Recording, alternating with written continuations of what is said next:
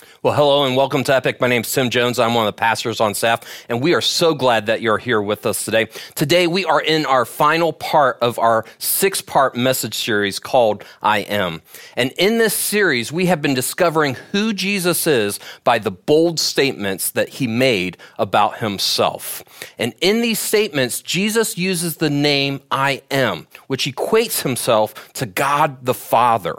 And so let's look at these bold statements that Jesus has been making about himself in the last several weeks that we've been checking these things out. In the first week, we learned that Jesus said, I am the Messiah, which means that not only is he 100% man, but also 100% God. And then he said, I am the good shepherd, which uh, when we become part of God's family, Jesus will take care of us forever. And then he said, I am the resurrection and the life. Not only did Jesus have power over life, but he also had power over death. And we saw a dead man come back to life from the grave.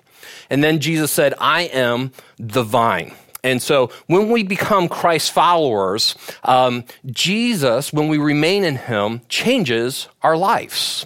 And our lives begin to look more like his.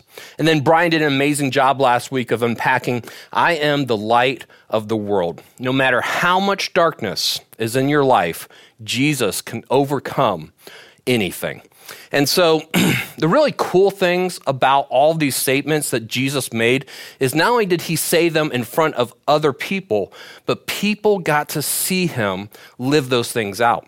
So, if we could go back and talk to people and interview them, they would not only tell us what he said about himself, but they would also show us or tell us how he followed it up. And John, one of Jesus' closest followers, wrote all these things down, wrote all these bold statements down so that we would know what people experienced back then. And so, if you've missed any part of this message series, I just want to encourage you to go back and listen to them, uh, especially if you've had any doubts about who Jesus is or about Christianity. Now, today, for this final part of the message um, series, uh, we are going to look at this very personal, bold statement that Jesus made. And the reason it's so personal and so bold is that he said it to his disciples when they were at a point where they had pretty much no hope. They weren't sure what was going to happen next. They weren't sure if Jesus was about to leave and leave them behind. And so uh, no one wants to be left behind. No one wants to be left out. I mean, we all remember that time where we were left behind or left out. It wasn't fun, was it? You know, growing up, uh, don't you remember somebody that we knew uh, who was going to invite everyone to their party and they started passing out all these invitations? And surely we'll receive one of those invitations, right? And as the stack started to dwindle, um, we started to kind of have our thoughts change to worry and angst because we hadn't received ours yet. And all of a sudden, we see the last invitation giving out to another person, and it wasn't to us. And we all of a sudden just slid down into our seats, feeling rejected and feeling confused. Like, how could this person do this to us? How could they leave us out? Because at the end of the day, no one wants to be left behind or left out. When the disciples who had followed Jesus for three years found out that Jesus was about to leave, they were devastated. And one of the disciples spoke up and he said something that we've all wrestled with in our lives. He said this pretty much How can we know the way to God? Because Jesus, if you're about to leave us, then how are we going to make it to God the Father? I mean, we haven't been able to follow all the rules and dot all the I's and cross all the T's, and all the religious leaders have pretty much turned their backs on us. And so, how can we make it? Well, isn't that the question that we've all asked ourselves at some point? And don't we want to know the answer? Well, the good news is God wants us to know the answer as well. And so today we're going to check out this very personal answer that Jesus gives. And he gave it not only to the disciples, but he gives it to us as well. So if you would turn with me to John chapter 14, verse 1 in your Bibles or on your YouVersion Bible app. And uh, as you turn there, if you don't have a Bible, uh, I just want to encourage you to um, download the YouVersion Bible app, which is free, onto your smartphone device.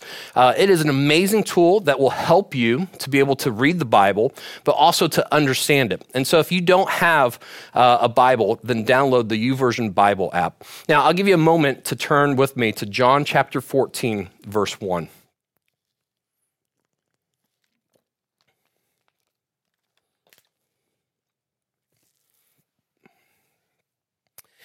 So let me set the scene before we dive into this passage, okay? Because there's a lot to understand uh, before we unpack this very personal answer that Jesus gives. So, as we learned a few weeks ago, Jesus. Um, pretty much says some very important words to his disciples the night before he dies on a Thursday night before the Jewish Passover. And remember, there are hundreds of thousands of Jews who have come into Jerusalem uh, because they thought uh, that not only was it Passover, but that Jesus was going to declare himself as the Messiah and start to overthrow the Roman opposition. And the disciples thought that as well. Um, but that night, Jesus takes the evening into totally uh, different direction uh, than what the disciples expected. First, he starts off by washing their feet. Now, why would tomorrow's king wash the disciples' feet? I mean, only servants did that. And then it got worse.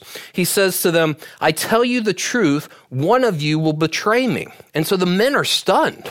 And as they're stunned, he continues. He says to uh, Peter, one of the closest disciples to him, in front of everyone, he says, Before sun up, you are going to deny me three times. And then it got worse. Jesus, pretty much at the end, says that he is going to die tomorrow. Now, I'm sure at that moment, they were devastated.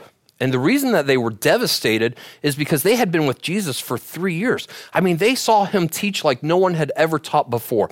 They saw him heal people left and right. They saw him stand up against the Pharisees like no one had ever stood up before against the Pharisees. They saw many people put their faith in Jesus as the Messiah.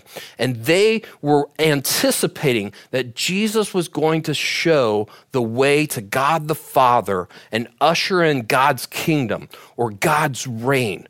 And so they weren't expecting him to say that he was going to die tomorrow. Because how could then they ever be part of God's kingdom? How could they ever get to the Father without Jesus? How could they ever belong to God? Because we got to understand back then, uh, pretty much almost no one had a right standing with God because of the religious system. Many of the religious leaders uh, had pretty much said that everybody was on the out with God. The only people who were on the in with God were the religious leaders. And so at that time, the Father's presence could only be experienced in one place at one time, and that was at the temple. And so in the temple of Jerusalem was the Holy of Holies, and that's where God's presence was. And if you wanted to get into that room, it was pretty much impossible. If you wanted to get into the Holy of Holies and experience God's presence, then first off, you had to be Jewish. Okay? So if you were a Gentile, that means you're not a Jew, um, the closest that you could get to God was by hanging out in the court of the Gentiles. And you could not go into the temple structure at all. And so the closest that you could get to God's presence was remaining on the courtyard of the Gentiles. Now, the second thing that you had to be was a man. So if you were a Jewish woman and you wanted to get into the Holy of Holies, that was impossible. The furthest that you could go is into the court of women. And there, yeah, there were a lot of celebrations and there were a lot of ceremonies that you could participate in. But to go further than that, well, you had to be a priest, okay? And so, uh, yeah, the men could go into the court of Israel, but if you wanted to go beyond that, you had to be a priest. And if you wanted to make it into the Holy of Holies, then you had to be the high priest. And so, if you've been kind of keeping up with me, in order to get close to God, into His presence, you had to not only be a Jewish man, but you had to be a priest, but not just any priest. You had to be the high priest, which was only allowed to go into the Holy of Holies one day of the year into God's presence. And so for the rest of us, we would be left on the outside. And so that's why the disciples were so devastated. I mean, if Jesus left, they would never have a way to God the Father. And so we need to understand that. So after Jesus gives the disciples all this bad news and that he's about to die tomorrow, Jesus breaks the silence with words of hope. And he says to them, beginning in John 14 1, Jesus said to the disciples, Don't let your hearts be troubled. And let's say this together trust in God and trust also in me. Okay, some of you are asleep then. All right, let's say it again. Trust in God and trust also in me. So basically, Jesus is saying, hey, you know what, guys? I may not be physically here with you, but I am never leaving you. The Father and I are one, and just as when the Father says something, and you trust him, when I say something, you can trust me as well. And so when you are with me, I will always be with you. That's my promise. And I love how Jesus continues to lift their hearts and he speaks the exact words that they were thinking. And it's like, how did he do that? And so in verse 2, he says, There is, and what's that word? Yeah, more. There is more than enough room in my Father's home. If this were not so, would I have told you that I am going to prepare a place for you? When everything is ready, I will come and get you, so that you will always be with me where I am. Now, when they heard Jesus say, There is more than enough room in my Father's home for you, I bet they started to lift up their heads. And because when Jesus is basically saying is, There is a place for you. There is a place for you in God's presence. There is a place for you in heaven with God the Father. Because when you put your trust in God and you put your trust in me, there is a place for you in my presence and with my Father. Now, some of you might be like, but, you know, doesn't it depend on my behavior? You know, don't I have to be like good enough? No. It's dependent upon faith. Well, faith in what? Well, I'll come back to that in a moment. So let's continue. So I bet at that moment, after they started to receive some words of hope, and they need to hear those words, um, you know, if we were writing this, we would probably like extend the scene and we would probably have Jesus continue into this amazing, like powerful speech. And the disciples, they started to like cry or have something stuck in their eye at least. Um, and Jesus would start passing out blue face paint and they all start yelling, Freedom! That was for you, Trent. But, anyways, um, But this is what happens instead. And I love this because to me it shows that this isn't made up. This is what happens. Jesus continues and he says, And you know the way to where I am going. And at that point, isn't this true in life? Don't we all have that one friend or that one person who like hangs out in the group uh, who's just like super negative and just speaks their mind? Yeah, we do. We all have somebody like that in our lives. Well, at this moment, as Jesus is going into these amazing words, all of a sudden this person kind of like you know raises their hand or doesn't do that and just starts going, "Excuse me, excuse me." Verse five. No, we don't know, Lord, Thomas said. We have no idea where you are going, so how can we know the way? It's not made up, okay? That's exactly what happened.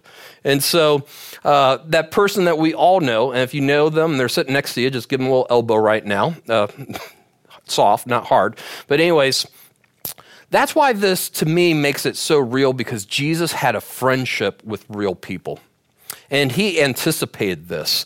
And so, because all of us know someone like Thomas, and the disciples knew that Thomas, or you might know him as Doubting Thomas, is this super negative pessimist who would be the one who would interrupt Jesus and say to the Lord, like, we don't get it. You know, we don't know the way.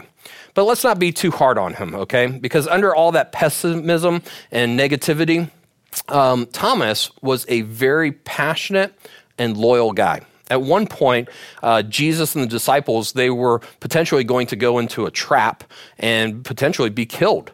And uh, Jesus says, All right, let's go. And it's kind of like they were in the huddle of a football game, and Jesus is the quarterback, and he goes to go to the line of scrimmage, and the rest of the guys stay in the huddle. and Jesus goes walking off, and the disciples remain in the huddle, and uh, they're not sure what to do. And Thomas basically says to the guys, "Guys, suck it up, okay? Let's go and die. I mean, better to be to die with Jesus than be to uh, be left behind." And so then they go. Uh, it's kind of comical. And um, the reason that Thomas, once you get past like his negativity, uh, is so amazing is because I believe that he, his life was deeply touched by Jesus. I think he was impressed that Jesus never left anyone outside, that Jesus always fought for people. And at some point, we don't know, but I bet Jesus fought for Thomas. And when Jesus would stick up for people, Thomas liked that. And when Jesus got mad, which he did, Thomas enjoyed that. And he enjoyed it because the religious system of the day pretty much left everyone on the outside looking on the inside.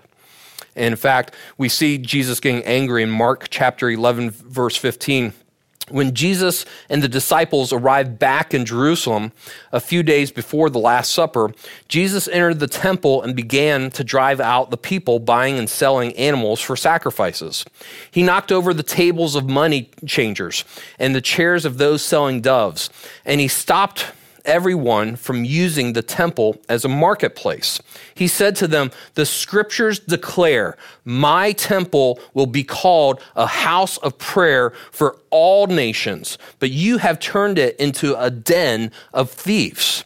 And so Jesus is mad because he's seeing people trying to make a profit to, on people who are trying to get close to God. Jesus knew the reason why the temple was built.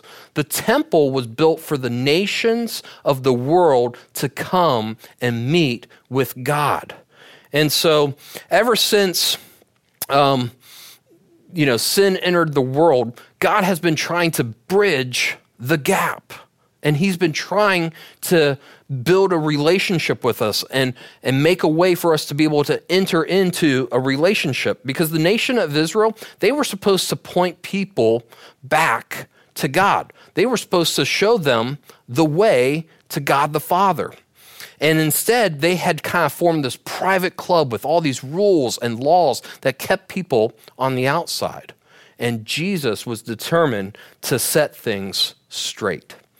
And so when Thomas said, No, we don't know, Lord, we have no idea where you are going, so how can we know the way?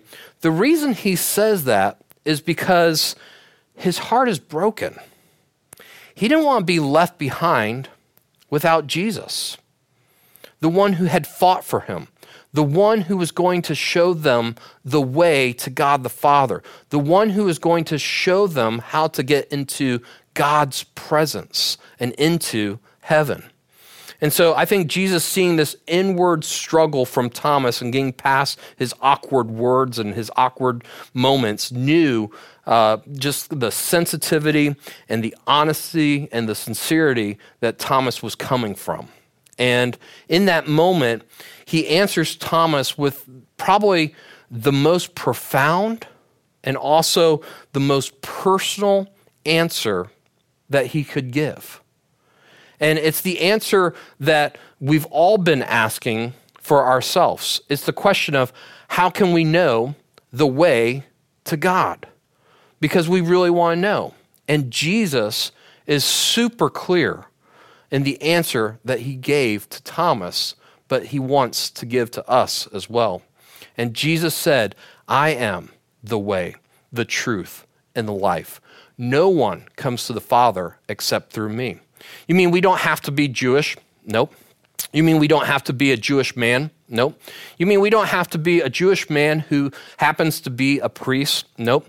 You mean we don't have to be a Jewish man who is a priest, but also the high priest who only enters in the Holy of Holies one time a year to get into God's presence? Nope.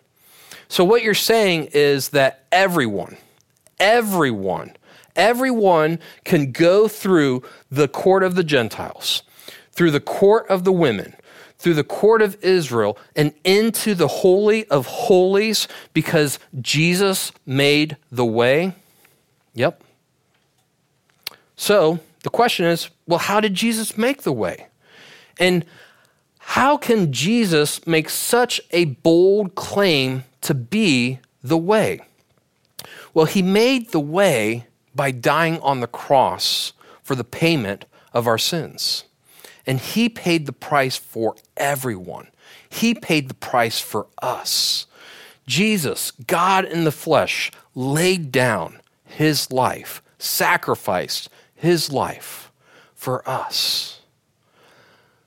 No one has ever done that for us except Jesus. In Mark 15 37, we see this. Then Jesus, while he was on the cross, uttered another loud cry and breathed his last. And the curtain in the sanctuary of the temple that kept people from entering the Holy of Holies was torn in two from top to bottom. And when the Roman officer, who was a Gentile, who stood facing Jesus, saw how he had died, he exclaimed, This man truly was the Son of God. And yet, even after such a major declaration, there were many people who lost hope that Jesus was the way, the truth, and the life because he died. The, the disciples had given up and out of all the disciples, Jesus' death probably most likely impacted Thomas. And um, because we see the disciples huddling up and hiding and mourning the death of Jesus. And yet, Thomas is nowhere to be found. And his greatest fear had come true. Thomas thought he would never see Jesus again.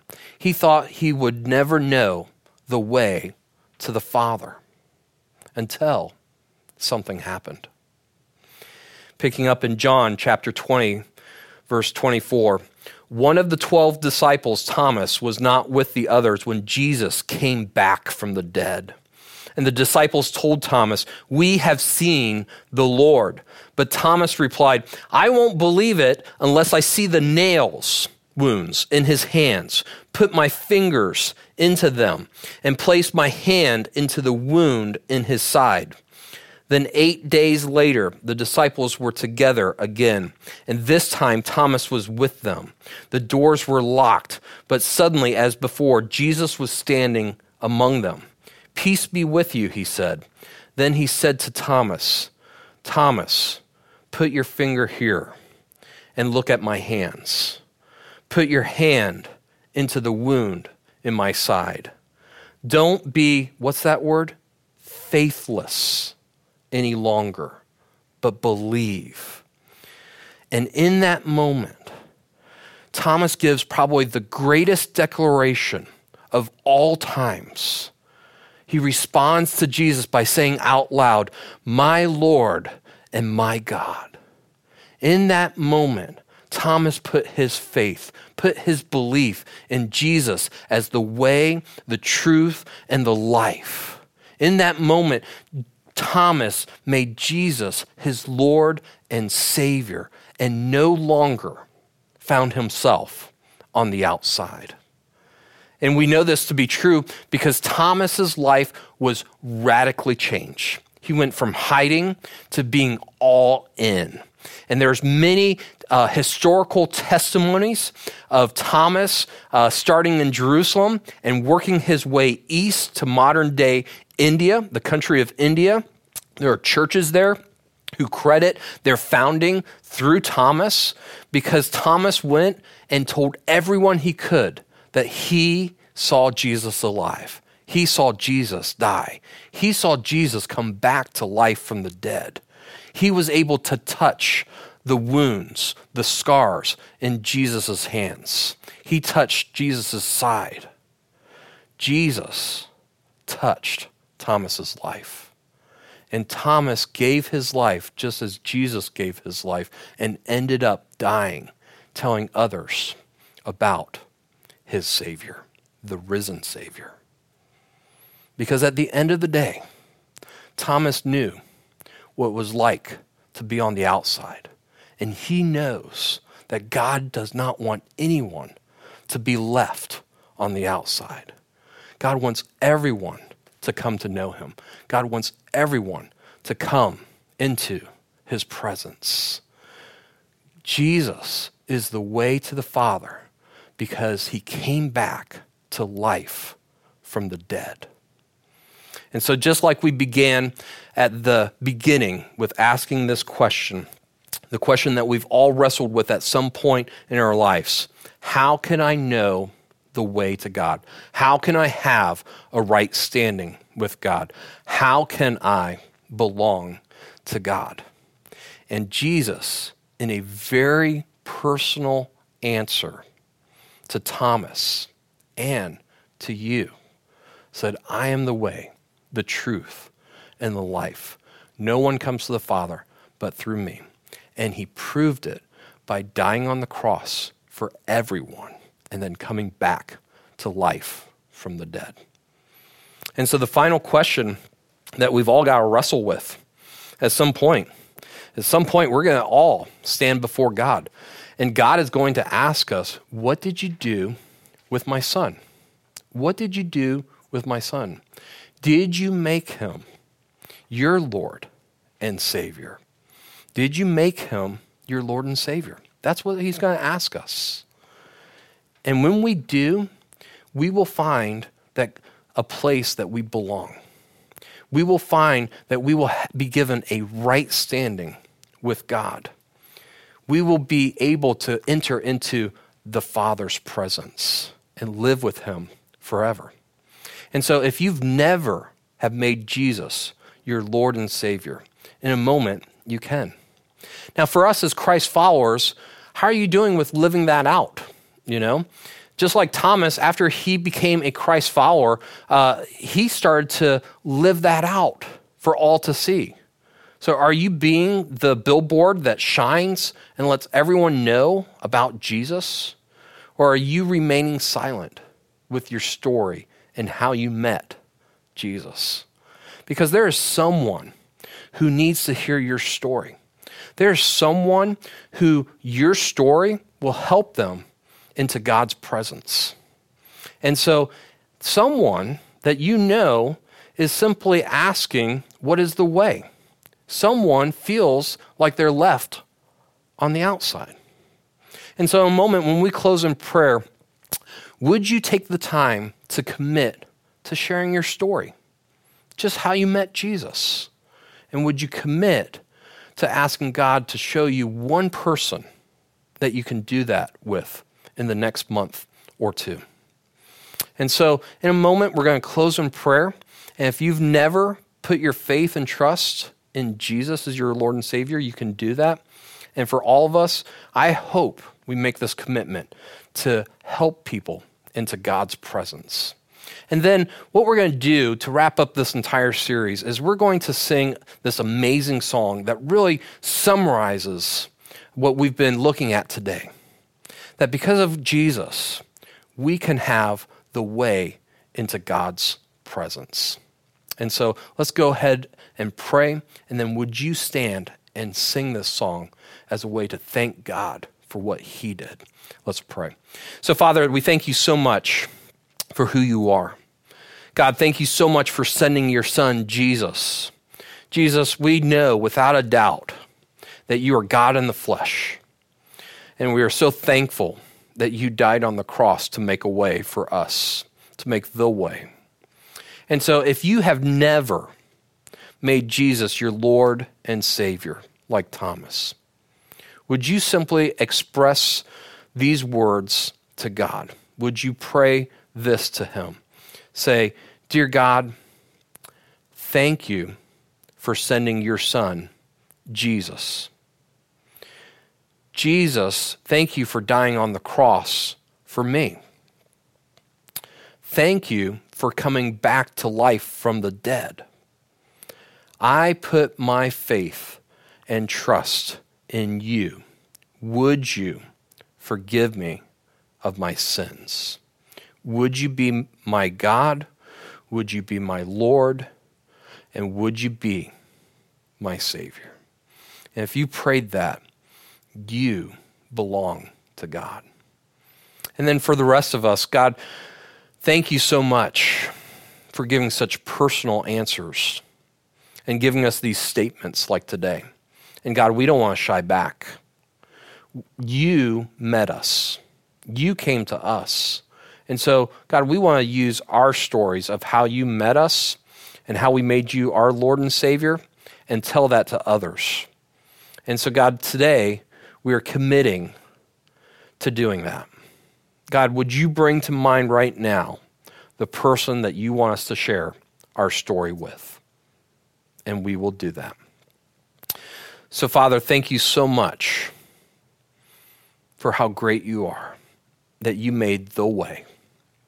God, you put to rest all the confusion and gave us one way, which is amazing. And so we thank you in Jesus' name. Amen.